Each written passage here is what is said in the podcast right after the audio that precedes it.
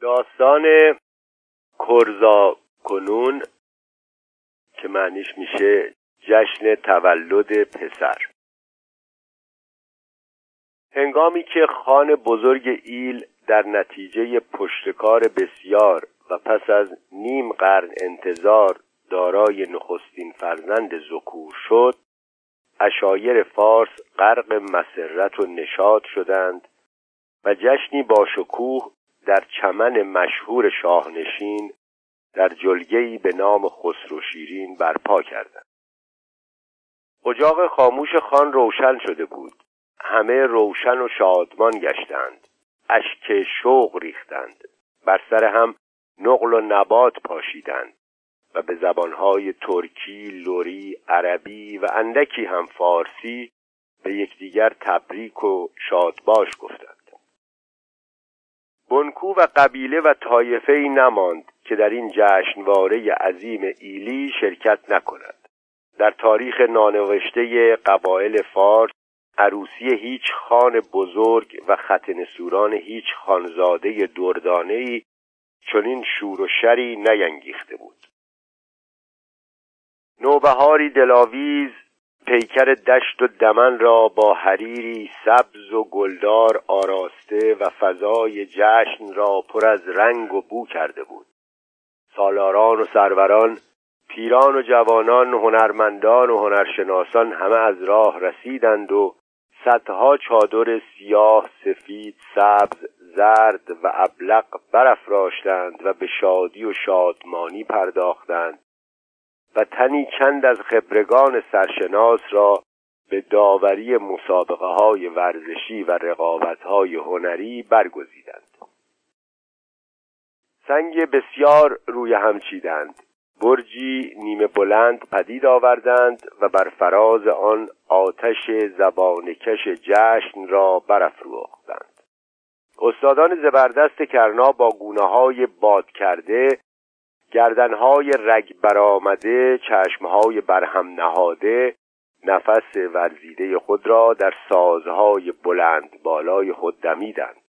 دستیاران نیرومندشان چوبکهای خشک و سفت خود را بر پوست کشیده نقارههای بزرگ و کوچک فرو کوفتند و سر و صدایی پرتنین به راه انداختند.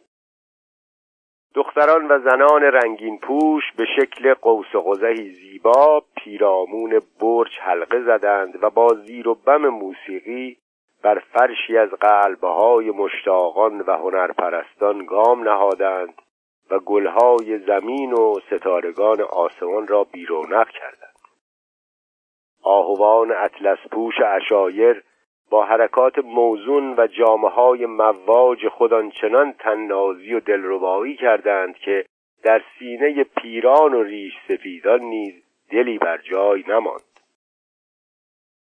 انتخاب و داوری دشوار بود. همه افسونکار و سبکخیز بودند، همه شورانگیز و گریزپا بودند، ولی هنگامی که کارشان به مرز ظرافت‌های ذوقی و پیچ و خم‌های تند و بی‌پروای هنری رسید، دختران ممسنی و درشوری بودند که یک کتاز بیچون و چرای میدان رقص و ناز شدند و تاج فقر بر سر گذاشتند.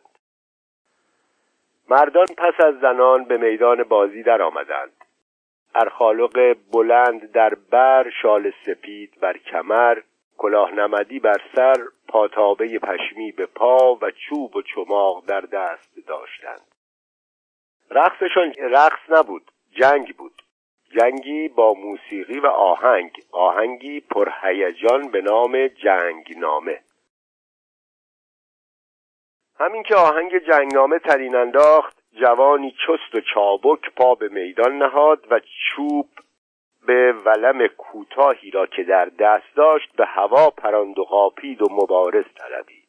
جوانک دیگری که چوب بلندتری برای دفاع در دست داشت دعوت را پذیرفت و با رجزخوانی به رقص و حرکت درآمد. هر دو جوان چندین دور چرخیدند و پیچ و تاب خوردند و بالا و پایین رفتند و سپس آنکه چوب کوتاه داشت با تردستی و بیرحمی پاهای حریف را نشانه گرفت و ضربتی جانانه فرود آورد و نوبت حمله و یورش را به آن دیگر سپرد و خود برای دفاع آماده گشت. چوب‌های بلند و کوتاه هم دست به دست شدند. هلهله و فریاد از دو سوی جمعیت برخاست. گروهی به هواداری این و دسته‌ای به حمایت آن به میدان آمدند و به ترتیب در این نبرد سهمناک و آهنگین شرکت جستند. آتش رقابت زبانه کشید و تیره‌های جنگجو به جان هم افتادند و سرانجام دو تیره دغزلو و قریارلو از طایفه چشبلوکی قشقایی فاتح زدوخوردها شناخته شدند. به دستور داوران آوای جنگنامه خاموش و ترک مخاصمات اعلام گشت و نوبت نوازندگان و خنیاگران و موسیقی و آواز رسید. موسیقی و آوازی که با قدرت معجزه آسای خود توانست به کینه توزی‌های جنگ و جنگنامه پایان بخشد. شب فرا رسید. هزاران نسترن طلایی بر باغ آسمان شکفت و بابونه‌های سفید زمین را پرستاره کرد. رفتن روز اندوهی نداشت. شب جشن روشن‌تر از روز بود. در سراپرده‌ای بزرگ پیری خمیده با سیمایی آسمانی، ستار به دست، طوفانی از آهنگ‌های دلنشین فرو بارید و همه را غرق حیرت و لذت کرد. پیری بود از جنس پیرانی که جوانان را به زانو در می‌آورند. اکلیلی از موی سپید بر تارک خود داشت. بارگاه هنرش رفیع بود. نامش داوود و کنیش نکیسا بود. این نام و نشان برای او نه که زیاد نبود بلکه کم بود. هنرمندان همه توایف را جز شاگردی و کهتری او چاره‌ای نبود. جمعیت در آرزوی شنیدن نغمات نکیسا بیتابی می‌کرد. هر کس از هر جا خود را به صدارس ستار رساند. نگهبانان رمه‌ها هم رمه‌های خود را رها کردند و به سماع و استماع آمدند. انگشتان بلند و زخمه دلنوازش به عمر درندگی‌ها پایان داد. پرده‌هایش پرده‌ها را درید و مقام‌ها، راه‌ها و آهنگ‌هایش خان و چوپان، کلانتر و رعیت، راهدار و راهزن را به تسلیم و انقیاد واداشت. خدای موسیقی بود. همه به عبادت و بندگی ایستادند. ایل قشقایی در این زاویه دورافتاده جهان، دور از غوغای پرزرق و برق تفسیرگران هنری، سرشار از آهنگ و موسیقی بود.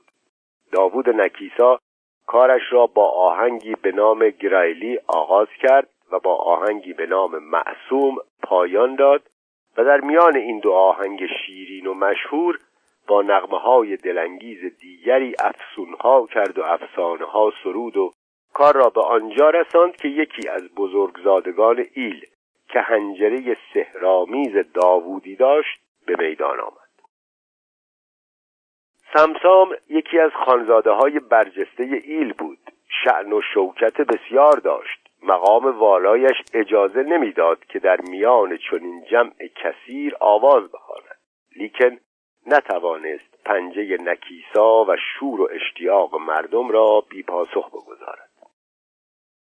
ایل در مرتبه‌ای از اعتدال ذوقی و انعطاف اخلاقی و هنری بود که خوانش میتوانست برای زیر دست و چوپانش آواز بخواند. نکیسا از تبار چنگیها بود. چنگیها در طبقه فرودین اجتماع ایلی جای داشتند. از شبانان، کارگران و مالیات پردازان نیز پایینتر بودند، ولی قدرت برتر موسیقی آیین طبقاتی را برهم زد. خان و رعیت، فرمانروا و فرمانبر در کنار یکدیگر نشستند، چنگ زدند و آواز خواندند.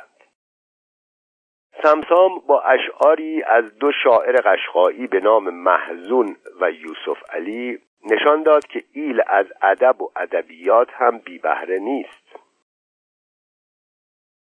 ماهرویان ایران و توران، عشایر رنگین و سنگین گرجستان، گل سرخ و بلبل شیدای گلستان همه فدای تو باد. دختر دو چشمت جان می ستاند، دختر دو ابرویت خون می فشاند. تن تنهای من با چهار دشمن چگونه در امان می ماند؟ پیر نغمه پرداز و خان خوش آواز هنوز خسته نشده بودند که دار و دسته عاشقها به صحنه رسیدند و سرود عشقشان را سر دادند. اینان از تیره کوچکی به همین نام بودند، کاری جز کمانچه کشی و داستان سرایی نداشتند. داستانهایی به اسامی کرغلی، اصلی و کرم و محمود و ایوز را با لهجه نیمه آذری و نیمه قشقایی می گفتند و همراه با کمانچه می سرودند و می خواندند. داستانهاشان اصیل و پرمایه بود، ولی در پرداخت و اجرای آنها توانا نبودند و نوبت را به ساربانها سپردند. تیره ساربانها با دو بنکوی معروف خود، کوروش و جد، تنها تیره قشقایی بودند که به دختران و زنان آزادی تغنی و جواز آواز داده بود. زنان ساربان گذشته از ملاحت و دلربایی به آواز خوش و بلند آوازه داشتند. استقبال جمع از آوای ساربانها کم از غوغای سمسام و نکیسا نبود.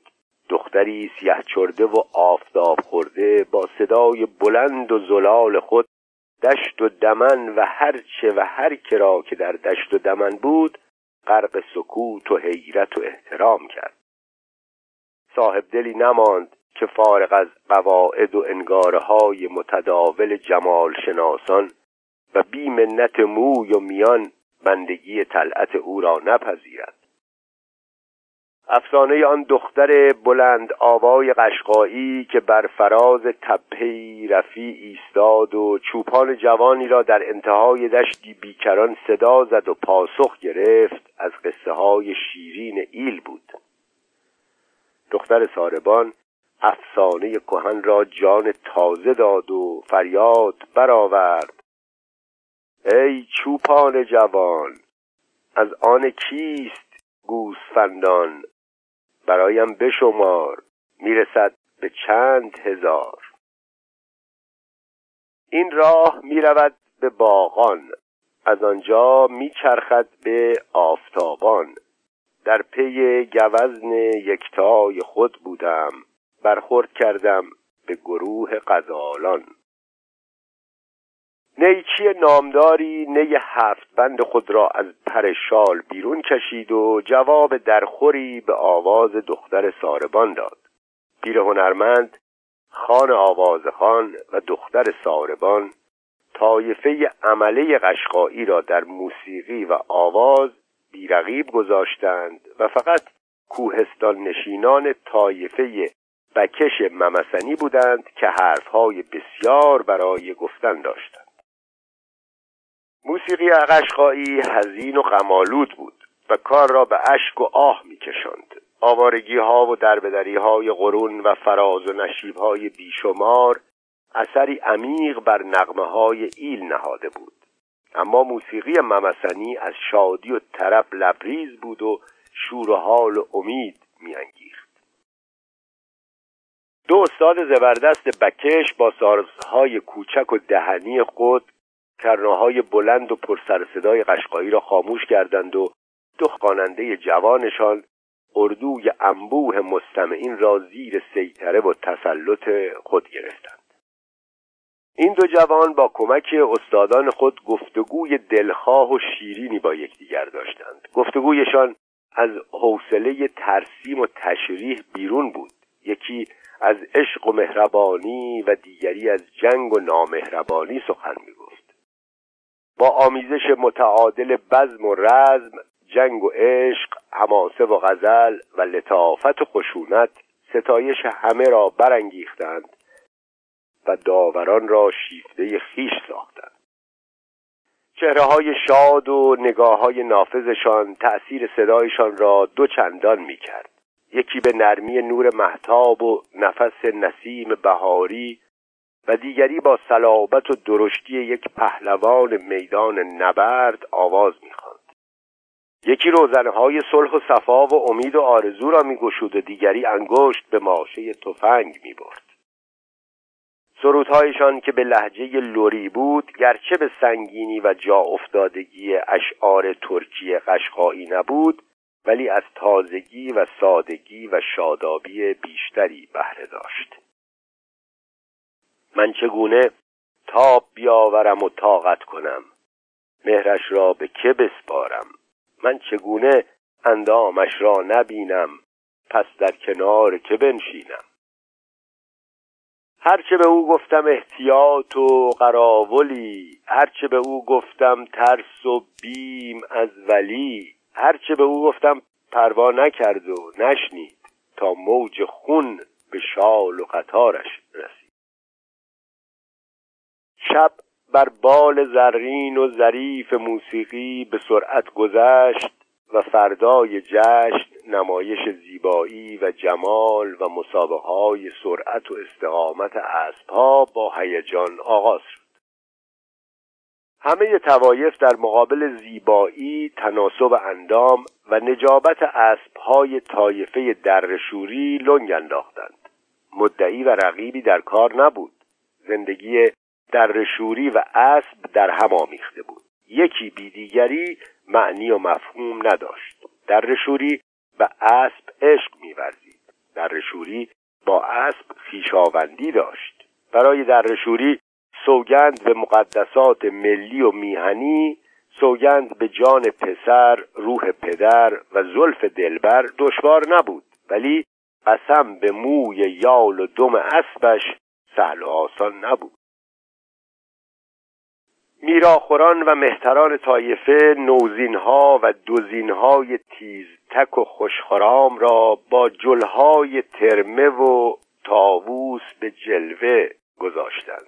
یالهای شانه کرده، افشان و فروریخته، دمهای چتر زده و برافراشته، سم و ستون گرد و استوار، اندام بلند، سینه فراخ و برآمده، میان باریک، کفل موزون، گوش خنجری، چشم نجیب، گلوی نازک، گردن پرقوس و کمانی اسب دره‌شوری را هیچ طایفه‌ای نداشت. اسب‌های دره‌شوری با رنگ‌های زیبا و نژادهای گوناگون صحنه جشن را پر از جلال و شکوه کردند. نسمان‌های زرد و طلایی، وزنه‌های کهر و کهربایی، خرسان‌های کرند و حنایی قوقایی به پا کردند. پوست لطیف بدنشان از برگ گل و پوست پیاز نازکتر بود. از سر و رویشان اصالت و هوش می‌بارید. با چشم‌ها و نگاه‌های خود راز می‌گشودند و حرف می‌زدند. حرکات دست و پایشان با آهنگ موزیک چنان متناسب بود و گردش و چرخش اندامشان در زاویه‌های حاد و دایره‌های تنگ چنان نرم و چابک بود که گویی استخوان در بدن نداشتند. دره‌شوری‌ها نشان دادند که چرا کره‌های خود را بیش از کودکان خود دوست داشتند. هر اسبی اسمی و هر مادیانی نام و نشانی داشت. لیلی، آهو، ترلان، شهپر، الدوز، عقاب، شبدیز، شبرنگ، رخش، کارون، تاج. همه اسب‌ها سزاوار و شایسته نام‌های تاریخی و افسانه‌ای خود بودند. رخش‌های خوش آب و رنگ دره‌شوری در نمایش‌ها و سرعت‌های گوناگون برنده همه مسابقه‌ها شدند و میدان را به شترها و شترسواران سپردند. هنگامی که شترهای آذین بسته طوایف ترک زبان قشقایی با لوک‌های سرمست و اروانه‌های سفید به سفیدی برف دنا، با جهازهای پرگل و گمپل، با زنگها، زنگوله‌ها، سینه‌بندها و زانوبندها، با گردن‌آویزهایی به نام هیکل، بافته‌ای به شکل کراوات، آهسته و آرام با تأنی و وقار قدم به میدان جشن گذاشتند، همه تماشاگران مجذوب و مفتون گشتند و به ویژه لرهای شتر ندیده ممسنی که در تمام عمر بار و بندیلشان را بر پشت خر و گاو بسته بودند، به عظمت تمدن قشقایی آفرین گفتند. ضاربان‌های تیره کوروش دلوک را به نام سمند و سمرقند و دو اروانه را به نام ملوس و نبات چنان آراسته بودند که مشاطه هیچ عروس و دامادی از عهده چنین آرایشی بر نمی آید. هنوز تماشاگران غرق تماشای جمال و کمال این جانوران خوش سر و گردن بودند که مسابقه سرعتشان با صدای تیر اعلام شد و زمین زیر پای پهن جمازه‌های پیلتن به لرزه درآمد. سرانجام جمازه‌های کف به دهان تیره شورباهورلوی شش بلوکی در سرعت و اروانه‌های تناز تیره کوروش عمله در رعنایی و ظرافت گوی سبقت را از دیگران ربودند و سر فخر بر آسمان سودند. جشن با شور و شکوه ادامه داشت. تنین نقاره و قررش ساز و کرنا لحظه‌ای قطع نمی‌شد. می‌زدند و می‌کوبیدند، می‌گفتند و می‌خندیدند، می‌خواندند و می‌رقصیدند، تیر می‌انداختند، سواری می‌کردند، کل می‌زدند، هلهله می‌کردند و بر سر خانه و خانواده نوزاد نقل و نبات شادباش می‌پاشیدند. دو روز از آغاز جشن گذشته و هنوز از طایفه فارسی مدان، پنجمین طایفه قشقایی، اثری و هنری به ظهور نرسیده بود. صبح سوم جشن صبح پیروزی آنان بود.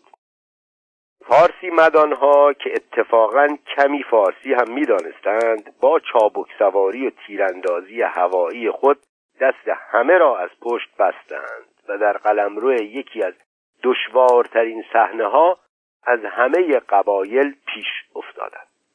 میتاختند، بیغاج میرفتند، برزین میایستادند، وارونه مینشستند، معلق میزدند. در یک تاخت اسب و سوارشان چندین بار از هم جدا میشدند و به هم میپیوستند. از دو سوی اسب خم میشدند، سنگریزه از زمین بر میداشتند، به هوا میپراندند و به تیر میدوختند. فارسی مدانها و به خصوص شهسواران تیره مشهورشان به نام قرمشاملو در فن سواری چنان درخشیدند که یکی از کدخدایان نامدار طوایف عرب فریاد برآورد: اینها فارسی مدان نیستند، فارس میدان هستند. کار طایفه باصری، تنها طایفه فارسی زبان اشایر فارس، به غربت و تنهایی کشیده بود. باصری‌های زبان بسته نه حرف کسی را می‌فهمیدند و نه کسی حرفشان را می‌فهمید. در هنرنمایی‌ها و زورآزمایی‌ها فتح و ظفری نداشتند، لیکن با آغاز مسابقه سنگ‌اندازی شاهد پیروزی را در آغوش کشیدند. سنگ‌اندازان عجیبی داشتند. سنگ‌هایشان به نشانه‌ای نبود که اصابت نکند. هر سنگی را که هر کس رها می‌کرد در هوا می‌زدند. کارشان شبیه به چشم بندی بود. سنگ‌های فلاخن‌هایشان کار گلوله تفنگ را می‌کرد. پس از مسابقه‌های سواری و تیراندازی و سنگ‌اندازی نوبت نمایش زیبایی و جنگ و جدال قوچ‌ها در رسید. قوچ‌های بسیاری را با رنگ‌های سفید، سیاه، بور، کبود، عنقر، قهوه‌ای سیر و خرمایی آراسته و بزک کرده به میدان آوردند. از نژادهای گوناگون بودند: خاصه، قلمه، برگل، بوی رحمدی، بختیاری و هشوار. پشمایشان را رنگ زده و بر شاخهای پیچانشان دستمال سرخ بسته بودند. بر چشمهایشان سرمه کشیده بودند. قوچ‌های تیره لک کشگولی از اعقاب کریم خان زند و تلبازلوی درشوری از اخلاف نادرشاه افشار برنده زیبایی اندام شدند، ولی در مبارزه شاخ به شاخ قوچ‌های طایفه عرب بودند که صحنه نبرد را در اختیار گرفتند. قوچ‌های چهار شاخ عرب که به جای شاخ گویی درخت ارژن بر سر داشتند، قوچ‌های بلند بالا و نازنین قشقایی را به آنجایی فرستادند که عرب نیزه انداخت. همین که نبرد قوچها پایان یافت، زورآزمایی انسانها آغاز گشت. در همه کشتیها به ویژه سنگین وزن، حضرات کشکولی رقیب و هماوردی نداشتند. مردان تنومند و پهلوانان عظیم و جسته این ایل جلیل با بر و بازوی ستبر و قبقبهای مدرج، در حالی که اشعاری از شاهنامه را با لحنی نیمه ترکی می‌خواندند، پوزه همه مدعیان را به خاک مالیدند. ممسنی ها که در چندین مسابقه عقب افتاده و ناراحت بودند، شکست‌های خود را در میدان‌های دو و پرش جبران کردند.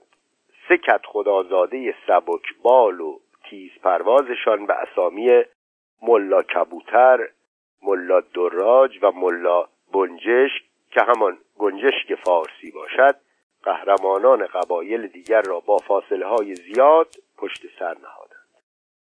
یاغی جوانشان به نام ملا پایدار که یک لحظه از عمر شریف را بیهوده نگذرانده و در کتل‌ها و گردنه‌ها آتش به جان کاروان‌ها زده بود، همه دوندگان رقیب را در دو استقامت به نفس نفس انداخت. سرعت سیر و پرواز لرهای دونده و پرنده چنان بود که باز همان کدخدای طایفه عرب با لهجه غلیظ عربی در وصفشان گفت: الاسماء تنزل من السماء، نامها از آسمان فرود می آیند. جشن بود، جشن هنر ایل بود. نمیشد از هنر قالی و پوشن چشم پوشید. طایفه کشکولی کوچک در چادری بزرگ بافته های گرانبهای خود را به معرض نمایش گذاشت. جز چگینی ها و بلوها از طایفه عمله و جز هیبتلوها از طایفه شش بلوکی هیچ دار و دسته ای را ادعای رقابت و مقابله با آنان نبود. این تیره ها و بنکوها نیز در همان نخستین نگاه دست بسته تسلیم بافندگان هنرمند کشکولی شدند. قالی های بی بی باف کشکولی با آن نقش ها، بته ها و اشکال دراویز ستایش دوست و دشمن را برانگیخت. طرح‌های شوخ و شاد ناظم، وزیر مخصوص، ماهی درهم، بته قبادخانی و دهها طرح و نقش دیگر چشمها را خیره کرد. هیچ گلستانی این همه گل، هیچ صحرایی این همه آهو، هیچ مرغزاری این همه پرنده زیبا و هیچ دریایی این همه ماهی قشنگ نداشت. امر داوری در بسیاری از رقابت‌ها و مسابقه‌های هنری و ورزشی دشوار بود و گهگاه سبب گله و شکایتی می‌شد، ولی قالیبافان زبردست و ریزکار کشکولی مجالی برای کمترین شک و تردید نگذاشتند و استادان برتر و مسلم فن ظریف خود شناخته شدند.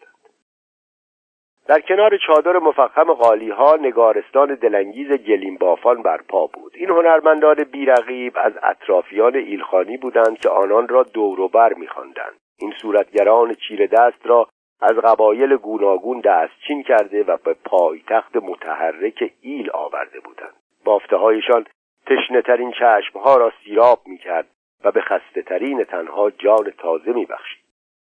گلیم بافان نگارگر ایل به بهارها و باغها درس خرمی و شادابی و رنگامیزی داده بودند. گویی خورشید جنوب به جنگل شمال تابیده بود. بهار اسفند گرمسیر و اردیبهشت سردسیر را به هم آمیخته بودند. با سرانگشت هنر سرگذشت مبهم و غبارآلود ایل را بر صفحه پشمین و رنگین فرش نگاشته به مطالعه و تماشا گذاشته بودند. زبانشان گویا بود. هر تاری از دشت و راغی و هر پودی از درد و داغی سخن می گفت. در کنار یکی از سرچشمه های کارون گاه از عرس و گاه از جیهون حرف می زدند. نقش و نگارهایشان و گل و بته هایشان از فرغانه و بدخشان تا ترکمن و گرگان و گنجه و شیروان نشانها داشتند. نقشها، نگارها، گلها و بته هایی به نام آلماگل، آقاجری، شیدلا، دنبیگی، چین، چاقوبند، غزلقیچی و چپ حلقه. جشن بزرگی بود. سالخوردگان و پیران نیز چنین جشنی به خاطر نداشتند. هنرمندان و هنرشناسان و پهلوانان همه طوایف در آن شرکت جسته بودند. اسکان یافتگان و تخت قاپو شدگان هم بی مال سواری و با زحمت و مشقت خود را کشانده و به میدان جشن رسانده بودند. لیکن بیچاره‌ها حال و رمق نداشتند. دور از آب چشمه‌ها و هوای کوه‌ها و صفای جنگل‌ها زرد و ضعیف و بیمار و ناتوان شده بودند. فرهنگ قومی را از یاد برده و به فرهنگ مدنی و شهری خو نگرفته بودند. اسکان دیمی کارشان را زار کرده بود. روال زاغ را نیاموخته، روش کبک را از دست داده بودند. نه حرکتی داشتند، نه تکانی، نه روحی و نه روانی. جز چند خروس جنگی چیزی نداشتند. جنگ خروس‌ها هم چنگی به دلها نزد. جز خردسالان کسی آنان را به بازی نگرفت. اندوهگین و شرمنده شدند. کت خدایان خود را به باد ملامت گرفتند که بیهوده باغ سبز کاشتند و همه را گلنشین و خاکسار ساختند. نوازندگان خود را سرزنش کردند که چنگ و آهنگ را به کناری نهادند و دست از موسیقی و طرب برداشتند. کت خدایان سرفکنده و خاموش بودند و جوابی نداشتند. لیکن یکی از نوازندگان ساکت نماند و گفت: مجالس ماتم و عزا، مرگ و میر جوانان و کودکان و زجه مادران که همه از ثمرهای اسکان بود، فرصت نداد که ما دست به تار و ستار ببریم. جشن با خیر و خوشی پایان یافت. صدای ساز و دهل خاموش گشت. همه با هم خداحافظی و روبوسی کردند و سوار بر مرکب‌های بادپا به سوی طوایف خود روان شدند. اسکان یافتگان هم خروس‌های رنگین خود را با آن قباهای پرنیانی و تاج‌های خسروانی بغل کردند و پیاده به راه افتادند و در راه با هم مشورت کردند و تصمیم گرفتند که به زودی از نیستان نی ببرند و از گله‌داران همسایه موی بز بخرند و چادر و نی چیت ببافند و ان شاء الله در بهار آینده همراه ایل حرکت کنند.